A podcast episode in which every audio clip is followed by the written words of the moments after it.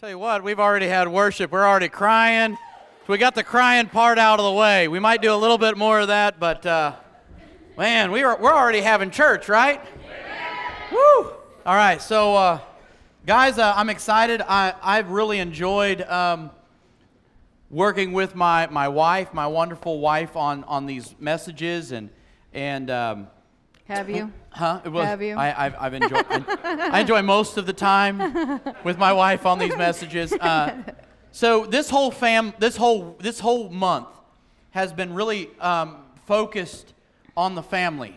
One of the things I, I, I I felt the Lord so strongly lay on my heart a year ago is that we've got we've got to put we've, we've got to put our time into this in the family. We've got to we got to raise men up to be godly men. We got to raise women up to be godly women so that we have godly children so that we know what this is supposed to look like. So hmm. we've got to we've got to get this figured out, guys, because hmm. here's the deal. The devil is attacking our family. That's right. Right? If there's one area he wants to destroy, it's going to be the family. If he destroys the family, he's already destroyed the church because the church is made up of the family. That's right. So, guys, today, last week actually, last week we discussed God's uh, original intent with with the marriage. What did God, when He designed this, what did He, what did He, um, what was the purpose of it? How did it supposed to look? And today we're going to discuss when marriage goes wrong. Uh, the reality is this: marriage. In every marriage, usually there's a point where the marriage is going wrong. I mean, there was Oh, a yeah. point where Barbara and I were on the on the uh, on the wrong road, headed to the danger zone. Right? Danger zone. I was waiting for you. Come on, where were you, Josh? Come on. I even I even right. You, you missed it. Next time, okay. oh, there'll be a next one. You better better start tuning up. So the purpose of today, what, what I w- really want to accomplish today with, with our time together is this. Um, I, I want us to show the signs. What are the signs when, uh, when we find our marriage in the danger zone? Just kidding. He was nervous. but I want to show you the signs. And here's the reality is that we all have been there. And if you haven't been there and you're married, you will be. There's because the Bible says that in marriage, in, the, in marriage, you will have trouble. So trouble is going to come. If you're not experiencing it now and you're married, you will. Okay? Um, I also want to talk about and, and show you the reasons in America um, why divorces are happening. Okay? Because the reality is this divorce has affected every one of us in this room in some way. Yep. Maybe you've gone through one, maybe you've seen a friend or a child or a parent go through it. But every one of us, in some way, our families have been have been um, influenced and affected by uh, uh, by divorce. And then I also the last thing, and I, I hope that you hear me because we both have parents here today. Our parents ha- had been divorced. Um, and so I want people to know also there's life after divorce. Divorce is not the impardonable sin that you can't recover. That's right. And I've seen a lot of people who had been divorced and then they found um, a godly person in their life, and then God has used that second marriage and, and, and turned the world upside down all around them. I've met some godly, amazing pastors that had been divorced and remarried, and God is using. So I want you to know I, I am for the marriage, and we will always fight for marriage. But there are times when divorce happens, and we want people to know that, that God can still use you and God still has a plan. Everybody hear me on that? It is important. Um, we, wa- we want to fight for every, you know, we want to fight for, for marriage and, and fight for what it can be. So I'm going to start right off, off out of the gate with the national divorce rate. The national divorce rate is 45% of marriages end in divorce. 45%. 45 in America. This isn't this is America. 41% of first time marriages end in divorce. This is where I thought it got a little interesting in a bad way. 60% of second marriages end in divorce. And 73% of third marriages end in divorce. I'm sitting there going, that doesn't make any sense to me. It doesn't make any sense to me. I'm like, why is, why is the number, it should be like, oh, we learned from that. Let's but but but see that's but that's the problem is that that I think what happens is a lot of times what we do is we we get into a marriage where where we're blaming the other person. We, we get we're going to talk about that here in a little while, but we kind of blame that other person. They're the they're the reason we're getting divorced. That's the reason. That's the reason. And both people are pointing the finger at the other one, right. and then all of a sudden they get divorced, and they're not doing any work on themselves. They're not ready for the next relationship. They jump into another relationship that goes into marriage, and they didn't fix any of the problems the first time. And they have baggage from the first one going into it. That's right. A lot of times, even on top of just like jumping right into second marriage and not working on yourself, you also have the fact of like you've already had one divorce, so you have another way out. So if this one doesn't work, then I'll just get out of that one. Or if that one doesn't work, I'll just get out. You're already starting the second, third marriages with a scapegoat, a way out. Right. And what, what you're talking about is this when you, the first time, it's, it's really hard to quit. Right. But then once you've quit, it gets easier after there to quit another time and to quit another time and to quit another time. And so the thing is, a lot of times it becomes easier for us, and we don't want that. Um, why don't you tell us, Barbara, about about the effects? Uh, uh, because both of us, Yeah. our parents, my parents were divorced, her parents were divorced.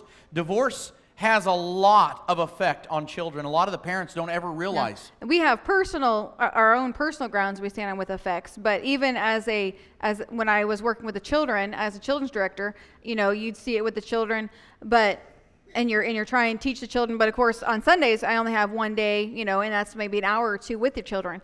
But children of divorced parents have up to 60% greater chances of divorce than children raised with with non-divorced parents. So let, let me break this down for you. If there's a 45% divorce rate, and then those children of that divorce now have a 60% greater chance, what it's saying is that children of divorce have 78% chance of not making it. We defy the odds. That's right. And with that, a lot of times we don't realize as parents, we are showing them the roadmap of way marriages are supposed to work. So then on not only looking at the statistics of divorce, but you also have to turn around and look at yourself and say, what kind of marriage am I showing my children to expect Well, from that, marriage? that, that's a great point. What you're saying is, is that we, we have the, the, your kids that are living in your home, you're the model. Mm-hmm. So they're watching you to figure out what does marriage look like? What does a healthy relationship look like? What is this supposed to look like? And then when we're not showing that example, what do they have? Right. The example of what doesn't work. So guys, this is this is one of those things where I want to challenge you. If things aren't going great in your home, change it. yep. Change it. It doesn't have to be that way. Sorry, I'm getting off. That's Go right. And, and then along with the just the the roadmap of it, 21% of these children, the of the U.S. children of divorced parents, 21% of them are being raised without their fathers. All right, so I got to jump in again. Of this, I know this is all her spots. I'm yeah, not supposed to talk. that's right. But you know, I'm a preacher. What am I going to do? I'm thirsty, so I'll just drink Yeah, water there we go. So here's the thing, guys. All, all you men, I, I want to challenge you. I, I'm looking at a lot of men. You need to be at this men's conference. The book that we're going to be handing out to every man. And if there is, if, if there's a financial issue that, that is in the way, it's not. Money will never be the problem. If you want to go and you don't have the money to, to, to pay the, we'll, we'll cover it. Don't you worry about that. Money's never going to be the issue. But here's the deal. This book, uh, Wild at Heart, it talks a lot about fathers. And one of the things that John Eldredge brought out in this book is he says, only a man can draw the man out of his son. I hope that you hear me. It is the man who has to draw. So here's the deal.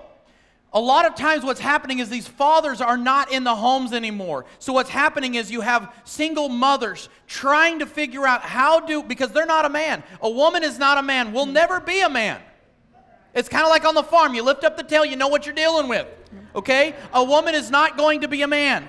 So, the mother thinks like a woman, is a woman, talks like a woman, acts like a woman, Hopefully. All the things like that, right? Well, the other side of that is this she is not. She does not have the gift sets to draw a man out of a boy. That's why we have a lot of boys getting married today and trying to figure out how to be families because no one ever brought the man out of the boy. That's right. It's the man's job. All right. Sorry. All right. Again. sorry. Well, I don't know if I can really. top that. Not but, sorry at all. But another another statistic, I'm going to kind of change your uh, You just do what you want. You go with what you feel. Okay, good to know. All right, children of divorce, uh, so children of divorce tend to have major behavioral issues, especially during the ages of seven to fourteen. A lot of times because that's kind of the developmental issue, like changes in uh, boys and girls between ages of, of 7 and 14 so they have they have major behavioral issues in school and home. A lot of times you'll see a lot of kids rea- uh, acting out. And right along with that divorced chil- or children of divorce are four times more likely to have social issues not knowing how to process feelings of regret shame and bitterness Which would include forgiveness. which includes forgiveness. A lot of times and that on top of everything else emotional and changes that a child is feeling children of divorce are twice as likely to, um, to attempt suicide. They have all these feelings and not know where to do with them and the only thing they have is the way out is to take their own life. So they're twice as likely to, to attempt suicide. The thing is as parents of children in within the divorce a lot of times out of my own personal experience is that you have one parent that will freely talk in regards to the other other ex-spouse so i i as a my own personal experience i had to sit back and listen to to a parent degrading another parent that is very hurtful, especially when, as a child of both the parents, I am 50% that parent that you are degrading.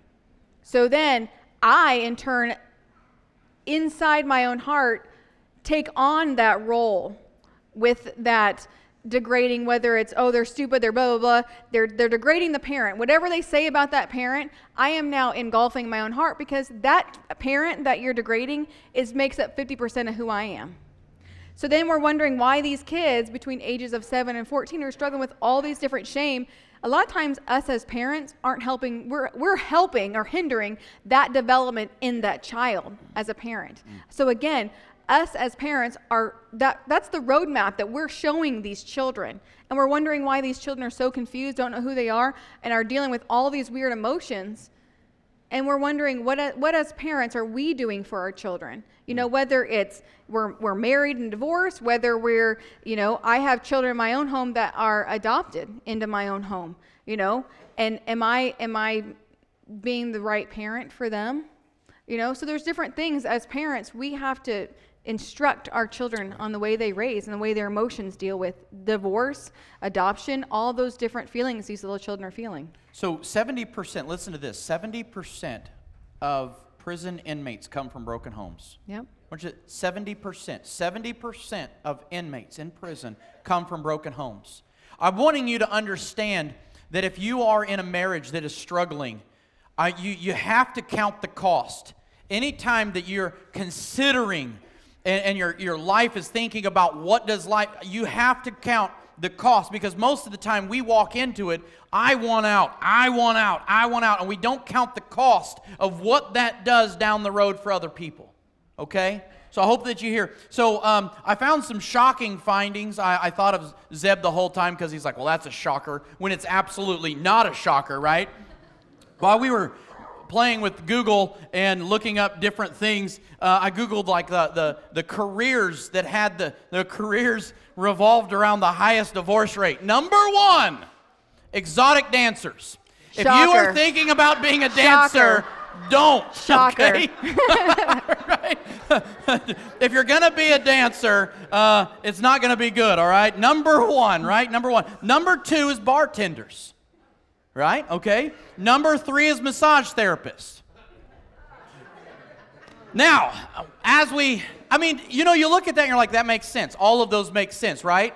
You, you got, you got a, a, a- a woman rubbing on a, a man's back that's not her man, right? I mean, that's at some point these, these things are, are, are, that's, that's not, okay, moving along. So, it's getting awkward for me and my wife's staring at me. So then, then I also then then I also looked up well what are if those are the worst right? That's the that's the wrong direction right? What's the lowest divorce rates? Number 1 farmers. If you're married to a farmer yeah. All right? Cheyenne's like woo all right we got now then what comes in at number 2 so I was like man I'm feeling pretty good. So I got a sheep farm right? That's what we're calling it, anyways. She calls it a hobby farm, but anyway, so so I feel like I, number two is clergy. All right, number two is clergy. So I've got one and two. Well, I, I, I find it kind of odd that farmers are above clergy, but go ahead. That- uh, I know Go that, ahead. that is weird. Go so the third one was architects and like construction. I thought, well, maybe that's because they're they're builders. They know how to build good things. or they're really tired at the end of the day. Right? Or they're really tired. so either way. So so then um, so so that's what we found there. So then let me ask this question, Daniel. Mm-hmm, What is the divorce rate within the church? You've talked about some some issues, you know, of Oh, them yeah. being the lowest So- one. So Right. So I, I, I did some I did some research. I went to a, a really cool website, Gospel Coalition, and they actually I was like, what is the divorce rate for people who attend church regularly, not like Easter and Sunday, but I mean like they're really there, right?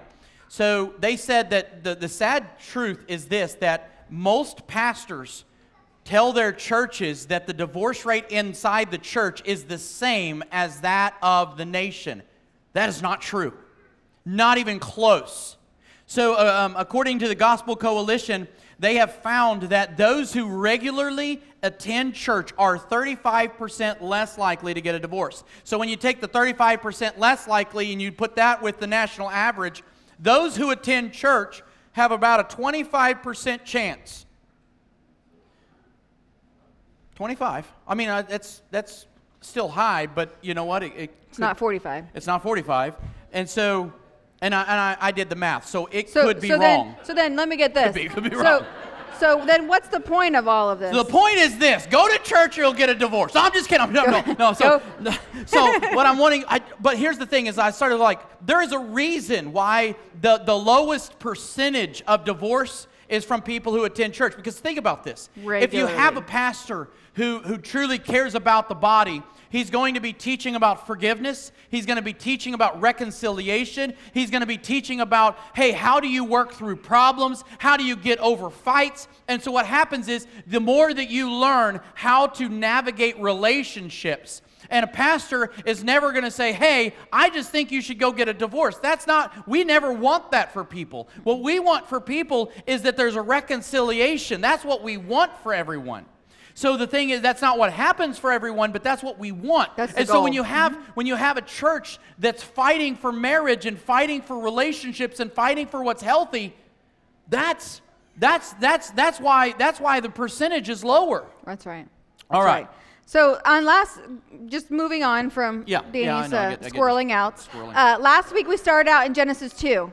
So with God's original intent on marriage, so God created marriage, right? Mm-hmm, So Right. then it was a perfect marriage. It's perfect. It Yeah. was perfect because God created it, right? Literally a marriage made by God, right? Right. So it's a marriage made in heaven. All right. True. All right. Come on now. So then, See how where- does something that was so perfect, this perfect marriage made in heaven or paradise, you would say, Right. How did it go so wrong so quickly? So you know, I, I, a lot of times when we when we do counseling, one of the things that I find is how often people when they come in, they're so excited, right? And I'm like, oh, you're so cute. Just wait until after the honeymoon, then the work begins. You know. So, um, but but they're they're you know like I found the one. Come on. Only the one. There's only two of you that laughed at that because I mean I'm thinking about it like so many people are like I found the one. I'm like oh boy. That's so dangerous when we start talking about the one, right? Because then what happens is this I married the one. And then when problems start happening, then you start going, Did I marry the one? Is it possible that the one is still out there and I haven't met her yet?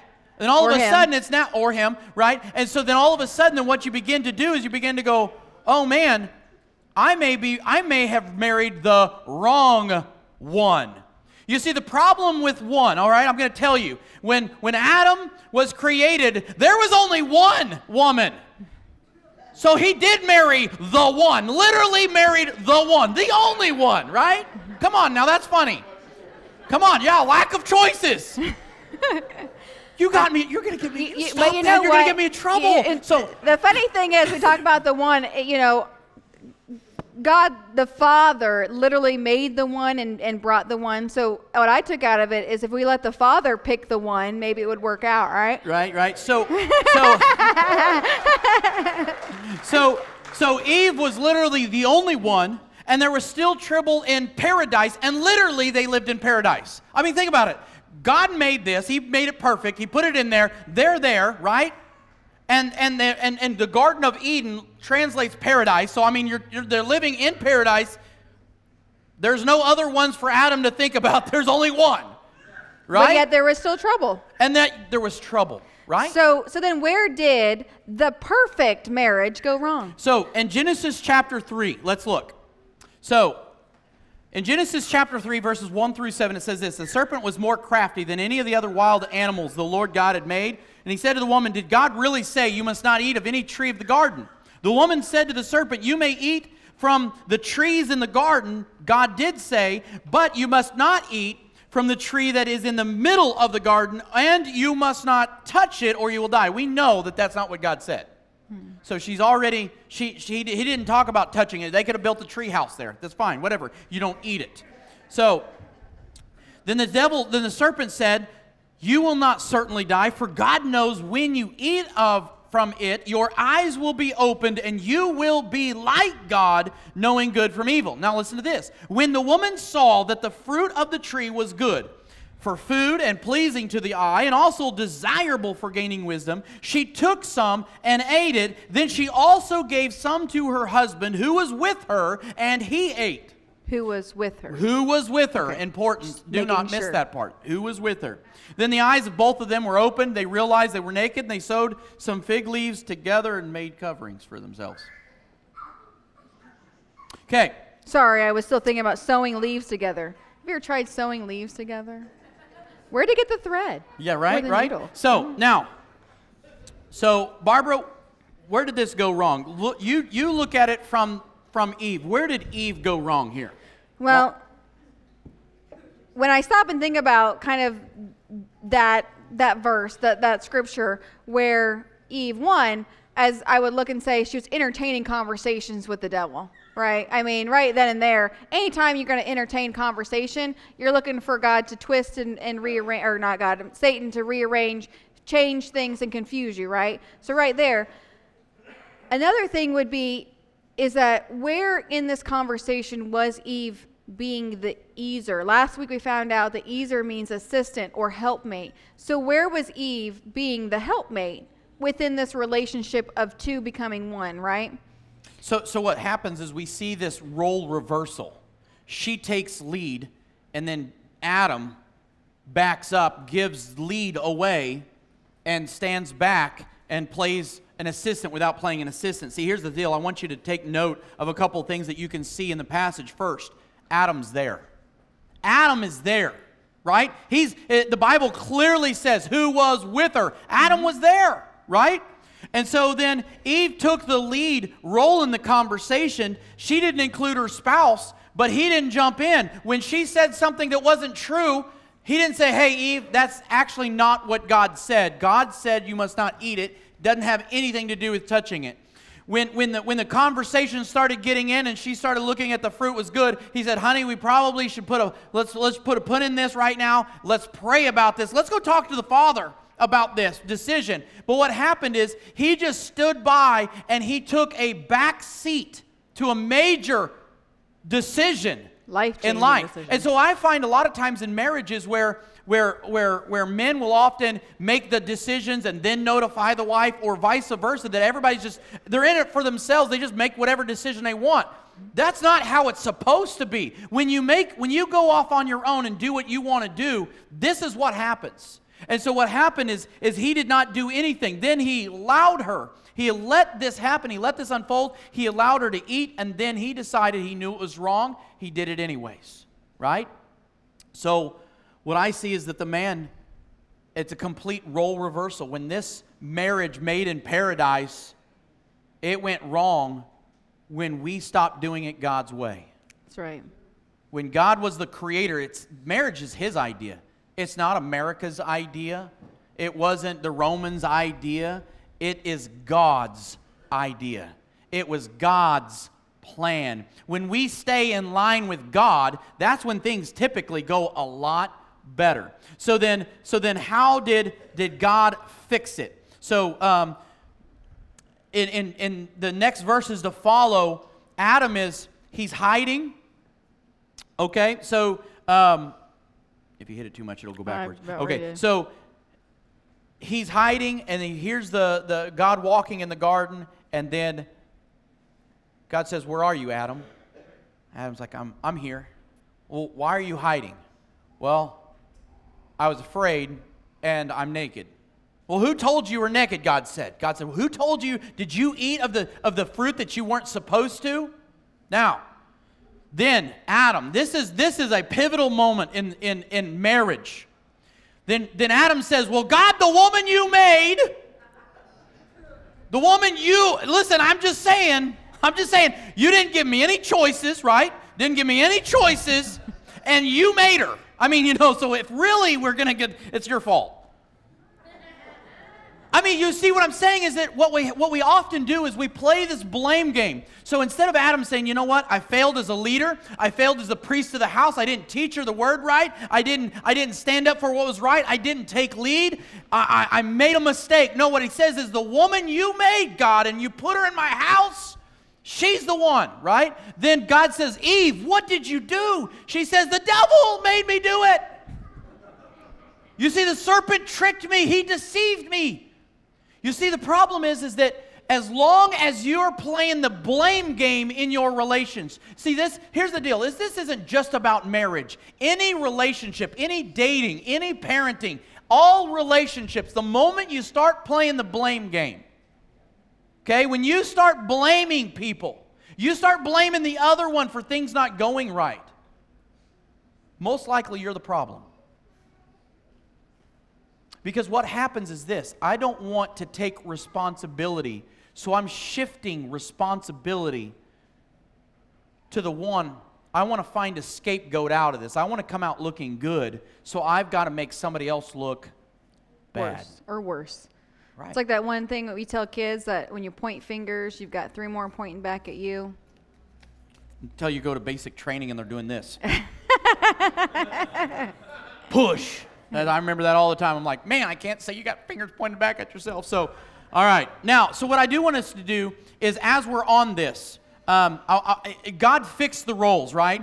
So what he said to them. he Highlighted them. He had to You- right. spell them out for us. So what he said to them is this. He said to her, he says, because you've done this, because you've done this, you're, you're, you're going to have severe child pains during childbearing, painful labor, you will give birth to children. Your desire is going to be for the man, and he's going to rule over you.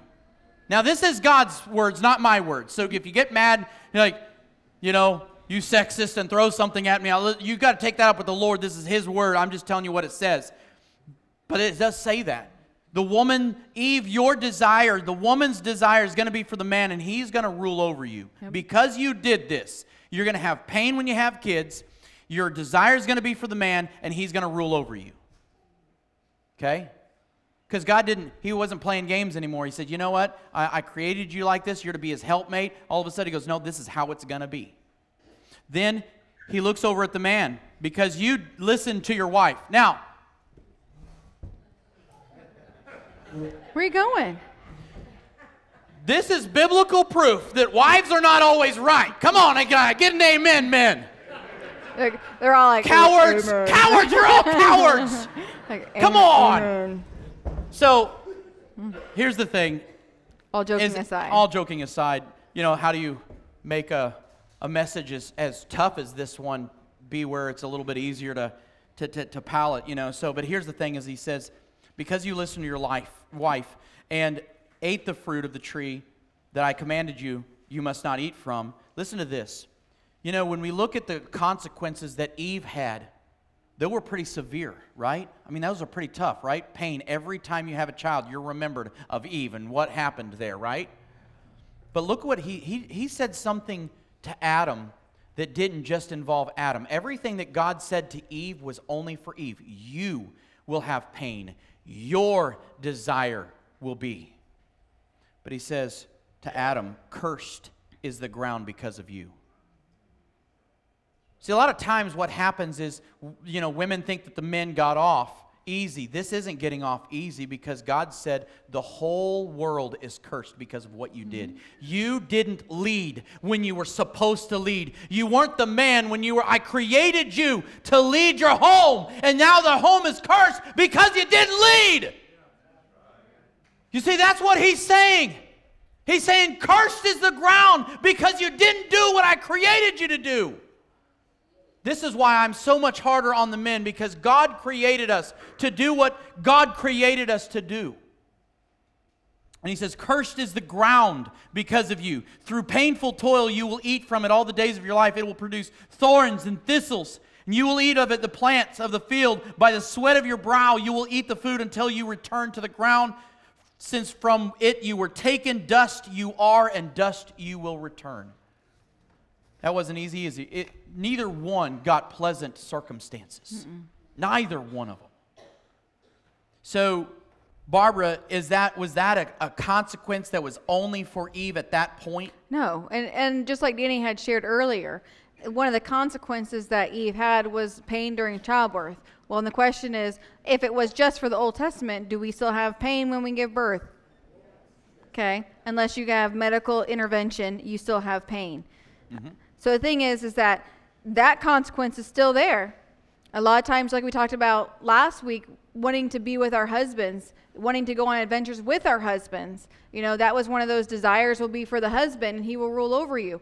That was another consequence. But not just those back in the or in in the New Testament in Ephesians chapter 5 verse 22 and 23 it says, "Wives, submit yourselves to your own husbands as you do to the Lord. So if you submit to the Lord, then you should also submit to your own husband. And I like to say your husband because there's been so many times, even as pastor wife, I see women respect and show author- like show my husband his authority within the church, but yet they don't show their husbands.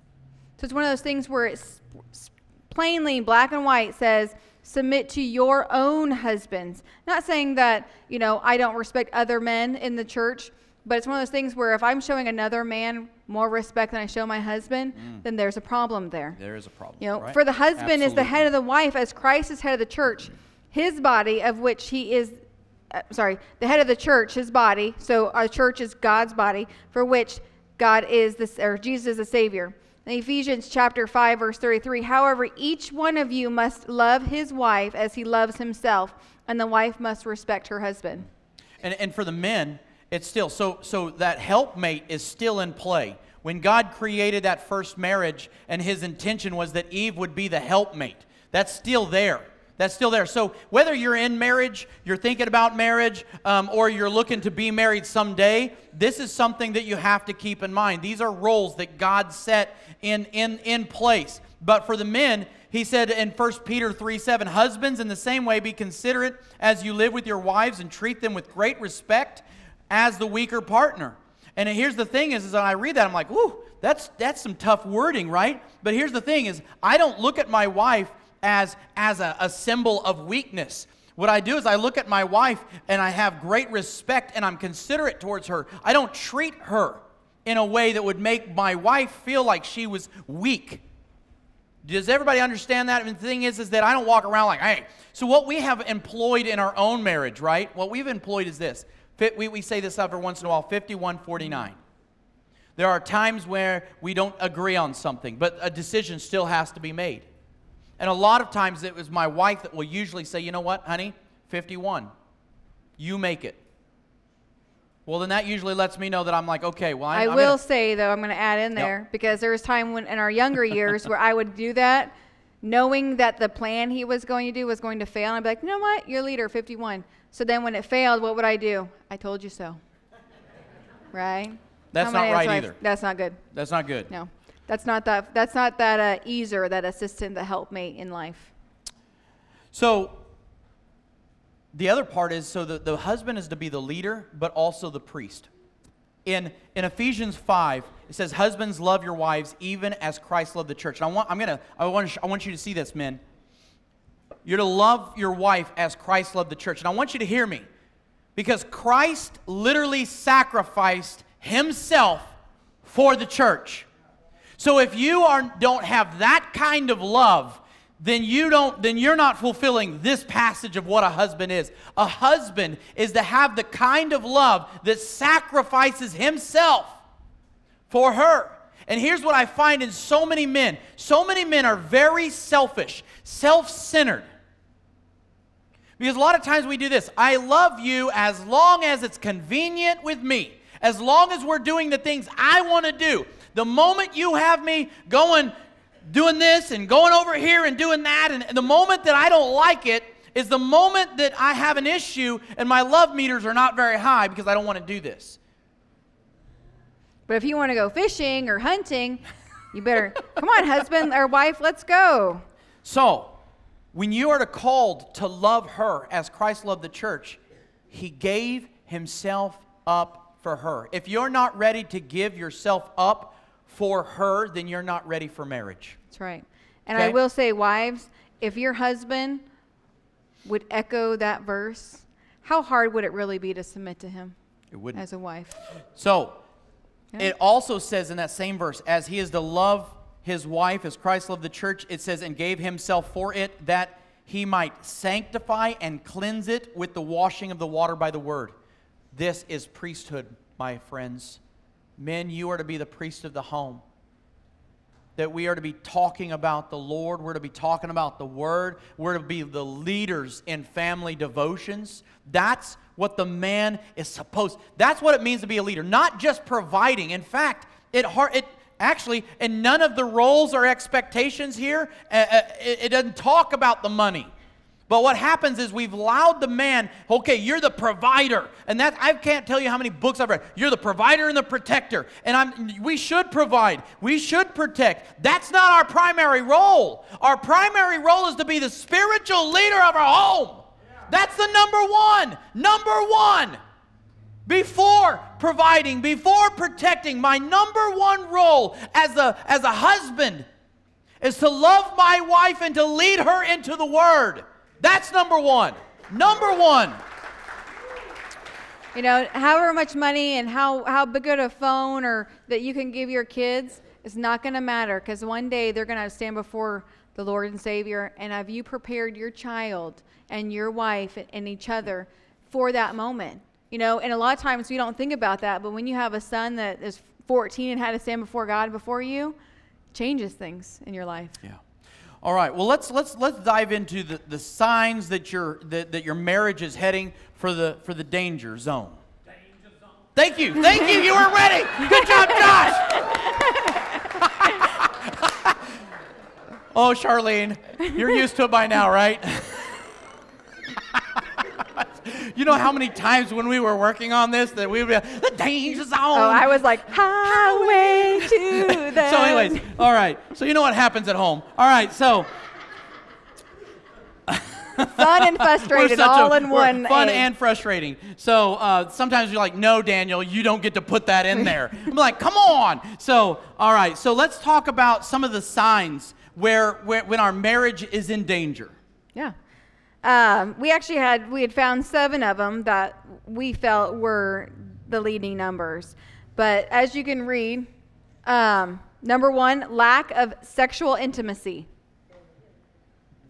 Yeah, I mean, but, that's that's usually that usually allowed because you don't want to have that intimacy. Your your relationship's so uncomfortable that you know can I kiss her? Can she kiss me? Is this going to be okay? Am I going to be rejected? So you have all these, this, this uncomfortable. So the easiest thing is to do nothing. That's right.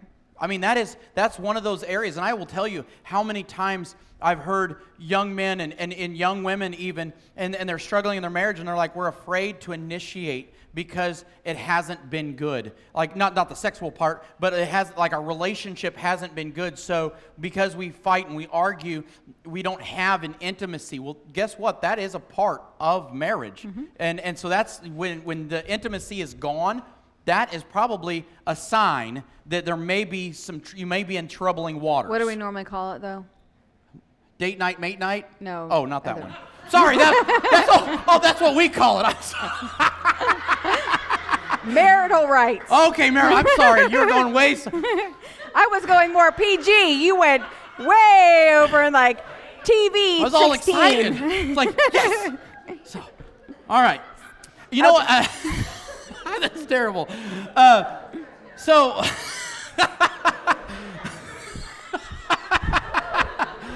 so I will tell. I'll tell you this. There was a time in our marriage, and it was really, really early on, where we were not getting along great, and it was within the first year and the second, first and second year of our marriage that we actually had struggle. We were struggling with intimacy. And so when we went to get some counseling, one of the things they told us, and it was really great advice because we needed it at the time, is that you needed to pick a night, a date night, and you needed to, to, to, to prepare your mind mentally. You need to flirt through the day, and you need to both know that at the end of the day, it's date night, mate night. I mean, you just gotta, you know, and so you just have to, you, you gotta, you gotta be there and you gotta understand, you know, and, and, and, and that's just, and so we did. And it felt awkward at first because, but then we started making it a joke. And, and so, I mean, you know, because Our kids love it. and so, yeah, so, you know, it's, it's date night. It's date night, you know, and so the thing is, is that, you know, so it sometimes you have to do that. Sometimes you have to sit down and you have to make a little bit of a contract to get through the bumpy roads. I mean, that's what we did. It was.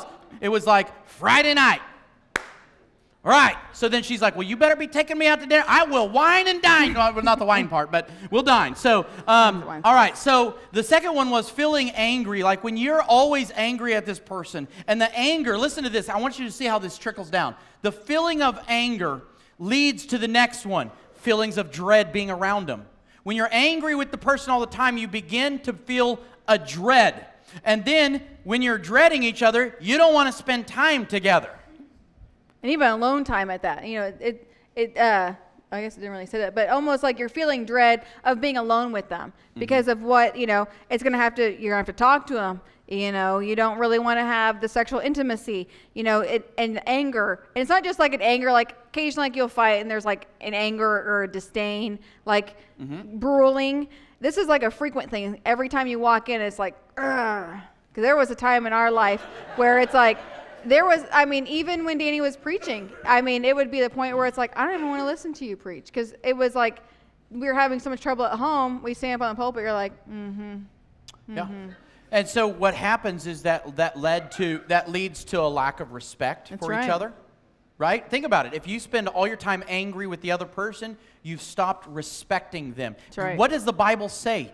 The man was supposed to be considerate and respectful to his wife, and also the wife was to be respect. So when the respect is gone, there's issues, there's problems. So also that lack of respect goes to a lack of trust. Then ultimately you dislike your spouse. You don't even That's want to be around them. You dislike them. which ultimately leads to the grand finale of you're having visions of the future without your spouse involved. Mm-hmm. So, kind of like how Danny said, trickle down. It's almost I would use the snowball effect. Like once one of those happened, and I would almost say the feeling of angry toward your spouse was would probably fall at number one, and then it's like the dreading spend spending alone time with them, lack of intimate, all of that kind of snowballs and snowballs and small snowballs until you get to the point where divorce is looking pretty nice.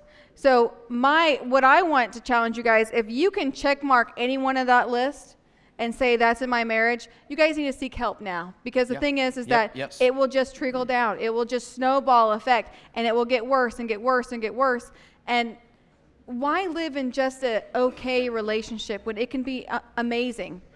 So sometimes it, it's it's humbling yourself and asking for help And- because and, and some of you guys don't know how far and how close we were to separation. Mm-hmm. Um, there had been three different times that we talked about it, and so we were in some bad places before. And I can tell you that you know, counseling is there's nothing wrong with counseling. We No. we went to counseling, we got the help that we needed, and it really turned our marriage around. It did. So- Yep. So the thing is, is that, um, so going into different statistics, um, what I would probably say is that through all of this envisioning of uh, your future with your spouse, which kind of kind of leads us to the main reasons for divorce in America. Yeah, so uh, I want to answer this because there was this question that we were debating is what's the number one cause of divorce? And I'm like, I got this. I got this.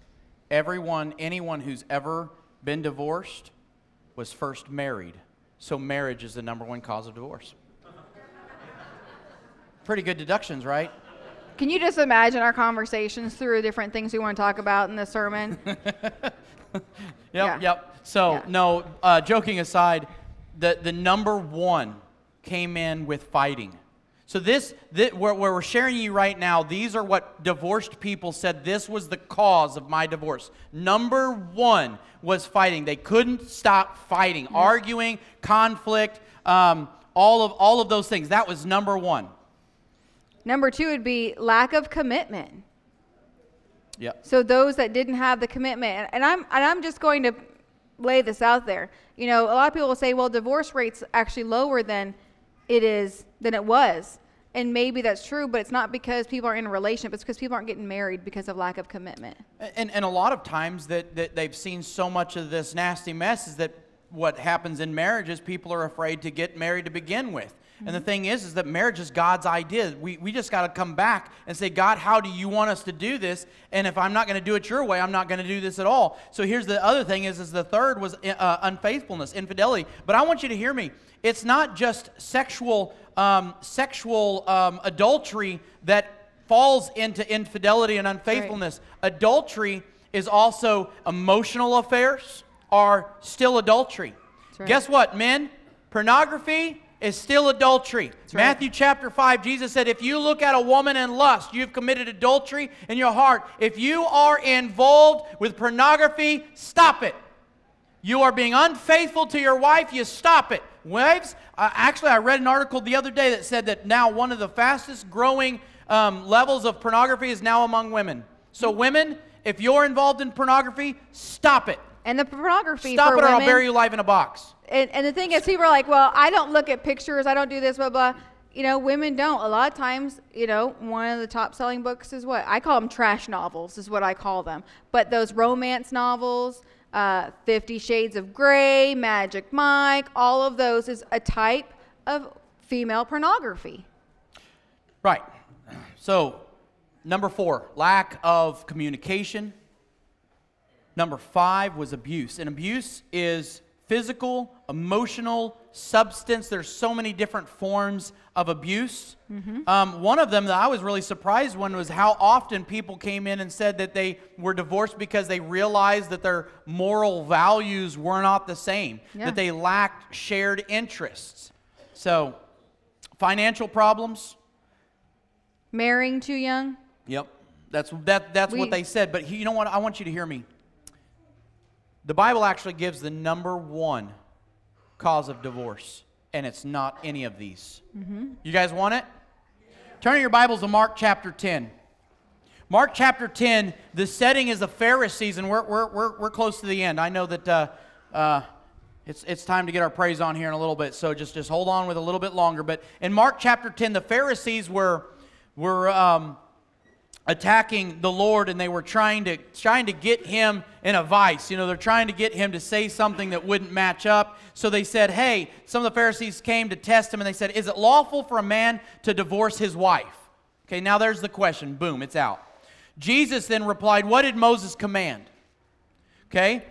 Well, they said Moses com- permitted a man to write a certificate of divorce and send her away. I want you to understand that whole sending away part.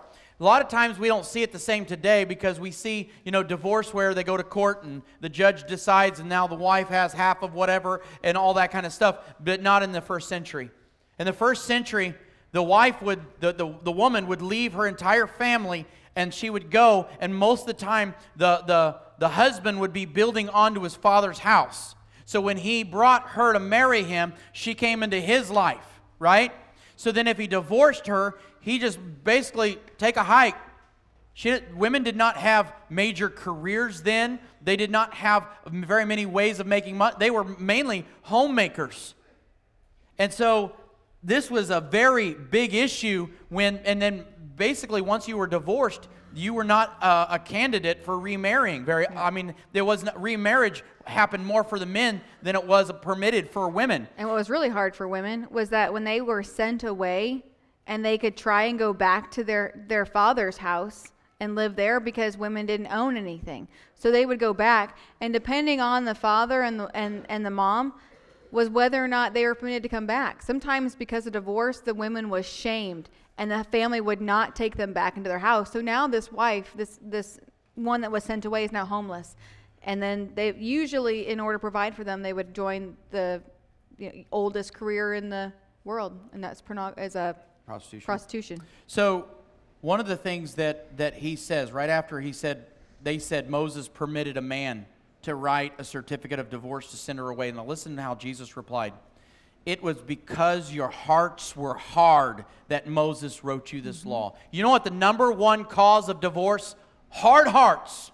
There it is. Number one. Jesus said, This is the reason why Moses allowed you to get a divorce because you had a hard heart.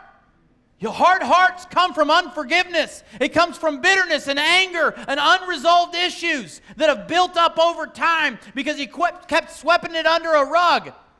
Guys, hard hearts. That's where it comes from. That's right. An unwillingness to forgive, an unwillingness to, to, to respect and honor and work beside each other. So, one of the things that we want to share with you today, because I know that it's in church, it's so difficult because if somebody's ever went through a divorce, then they feel like there's no life after that, or if they're going through, or they've been divorced, or they're single. And, and I want you to know that here's the thing the Bible says that if somebody commits adultery, that the other the spouse then does have a biblical right to divorce them because of infidelity and unfaithfulness. There, that there's it's it's a biblical excuse And or again, a biblical way out. again, that it, And- that that uh, unfaithfulness is not just physical adultery; it's also emotional, verbal. Pornography. Yep. If you're involved in porn- pornography, your spouse has a biblical right to divorce you. That's right. I hope you hear me on that. And it's not what I would hope for people. I, m- my, um, my brother-in-law shared his, his amazing testimony last year, and part of that testimony was, was uh, an act of unfaithfulness. And I was so proud to watch how my sister went through this entire, entire thing is she, she says, God called me into this marriage and He placed me in this marriage, and we will work through this. Mm-hmm. And they have an amazing, amazing marriage. And they sought counseling and they applied what the counselors told them, and that's what helped. There was life This. after right. unfaithfulness. There was a marriage after that. But see, ministry- she couldn't. She couldn't. She couldn't enter into that with a hard heart. Because just because you stayed together doesn't mean that they're that that hey you know so there had to come a point in this life where the hard heart couldn't be there. You can't just say well we're married but i have a hard heart against you. That doesn't work she had to move forward, had to let the past go. They had to apply these things to their life. And so the other part of this is the abusive relationships. Even though that's not in the Bible, one of the things that we've found is if somebody is abusing the other, this is verbal, physical, sexual, uh, substance abuse, and they're unwilling to change, they're unwilling to repent and change in their life, then sometimes it's safer to get out of that Yep. right? To get away from that. And so the thing is, is that sometimes divorce is what's going to happen. It's, it is the inevitable thing because someone won't repent, somebody won't change, right? And there's life after that if that's what happens. But I would sure hope that you would do everything that you could possibly do to fight for that, to fight for marriage, to fight for what God wanted you to have in this. And here's the thing you know, what we, I shared last week is men have, have something inside of them. It, there's this, this, this desire to be a victorious warrior. That's why we like the movies that we like. We love Braveheart, those types of, you know, you want to you want to fight and you want to be victorious, but I want you to hear me. Men, are you fighting for your wife or are you fighting against your wife? Mm-hmm. Are you fighting for her? Does she know that you're fighting for her?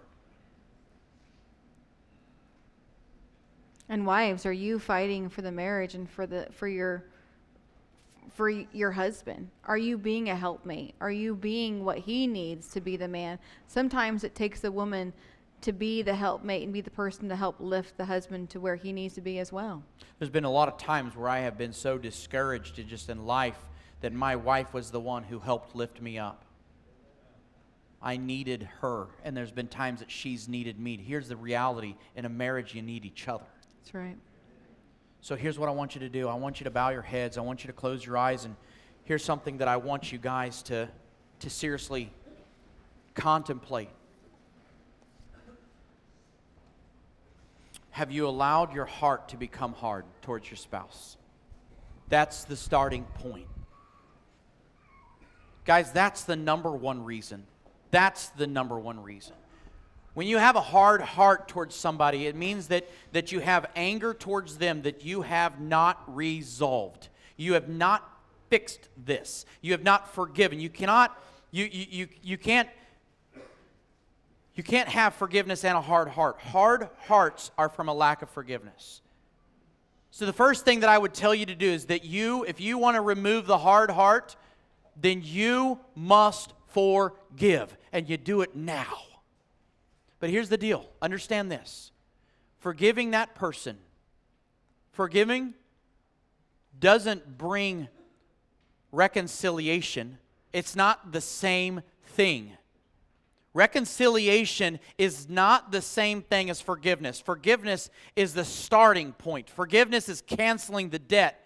Then you must begin to work through your differences. You're going to have to have counseling or you're going to have to have some tough conversations but the point being is that you, that's when it's that's when you can't work on it if you're still embittered towards each other so the first thing is if I'm angry and, I, and my heart is growing hard towards my wife, I'm going to first forgive her.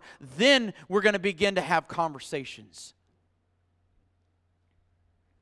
My second question to you is this Are you fighting for your marriage? Are you fighting for your relationship? Are you fighting for your kids? Are you fighting for your parents? Or are you in a place where you're fighting against them? Every time you walk into the room, every time you see them, you draw the sword and you're ready to fight them. Are you, are you tired of fighting? Listen to me. If you're tired of fighting, and I, this goes in all relationships, if you're tired of fighting, then put away your sword.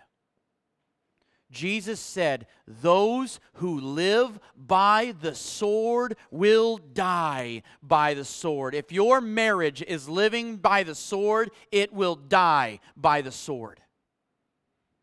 Put your swords away.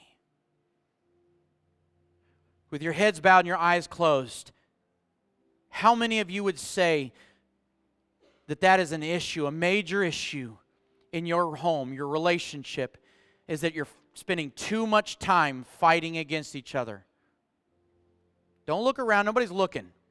Keep your eyes closed and raise your hand. If that's at you, if it's you, then raise your hand and be honest. Too much fighting is going on in my home. Too much.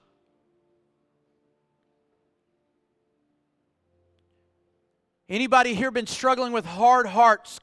Anybody? Got some bitterness that's building?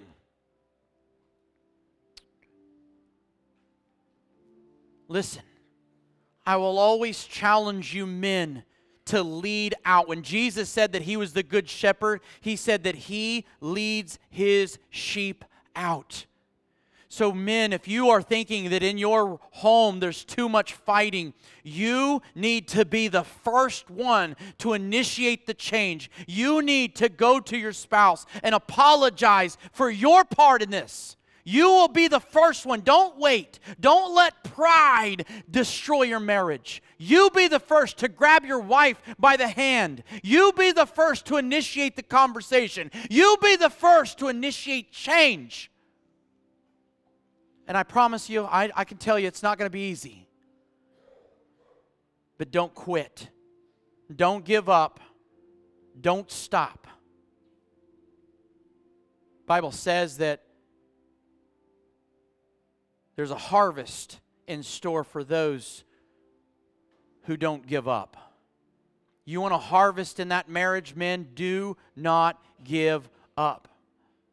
So, this altar is now open. Your heads are still bowed, your eyes are closed. This is about you and what you need to do in your life. If you feel like you need to lay some things down, maybe you've got some hardness that needs to be let down. But you know what? An altar is not just for laying things down, it's also a place to praise God to lay your praises down. Maybe you're sitting in here and you feel like you're the most blessed man in the room because of the wife that God gave you. Maybe you just need to bring her up and say, God, I'm so thankful that you put this woman in my life and I want to praise you at this altar. Altars are not just for sin, struggles, burdens, and pain, it's also for praise.